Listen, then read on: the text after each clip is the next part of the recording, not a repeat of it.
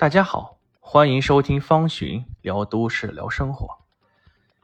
最近看到很多轻奢品牌又开始涨价，但是轻奢彻底卖不动了。很多轻奢涨价并非孤立，其实近年来像爱马仕、LV 这些高奢品品牌频频的去提价，而且效果颇丰，所以进一步满足了超高净值客人的心理满足。成了众奢共识，此举颇有成效。所有有钱的人、富人们出手阔绰，高奢业绩扶摇直上，大有破竹之势。就二零二三年上半年，像爱马仕的收入就高达六十六点九八亿欧元，同比增长了二十五点二。其他的我就不说了。与此同时，轻奢却彻底卖不动了，两大轻奢集团。我就不说名字，在八月十七号宣布，二零二三年全年的集团销售额并没有增长，二零二四年预期也尽显悲观。究其根本，是大规模消费降级之后，低收入人群已经无法撑起轻奢消费的主力，同时低收入人群面临压力，并且选择更加丰富。以往还能往上够一够的高奢的中产，现在买不动香奈儿，也不愿意去降低身价去买 Coach，他们索性投入了像始祖鸟或者是 Lululemon 这些的怀抱，标榜自己的户外特质。更有甚者，优衣库饺子包，等等等等，这些都成了新风潮。所以，这些商品背后，通通暗示了一句话：我不背爱马仕。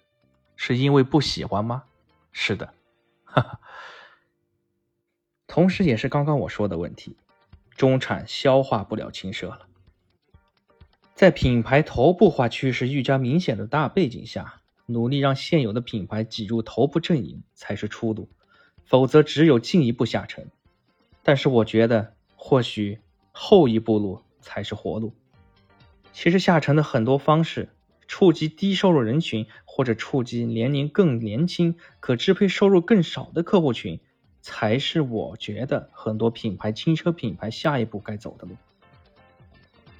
轻奢原本就是一个伪命题，用低价换市场的商业模式，与奢侈品固有的属性形成冲突。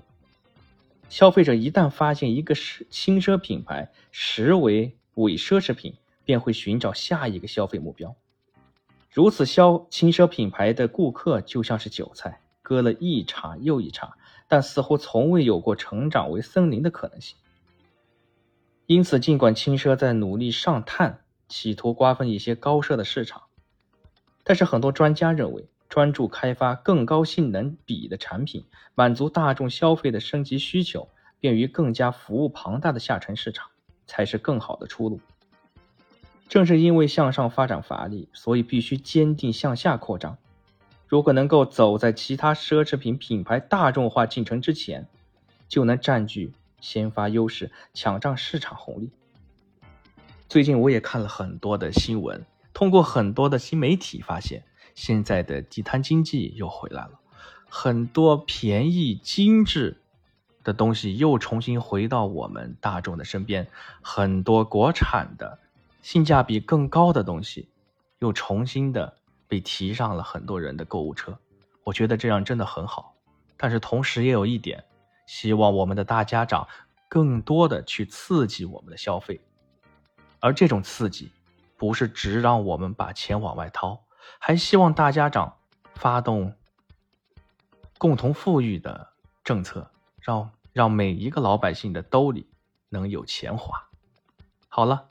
欢迎收听方寻聊都市聊生活。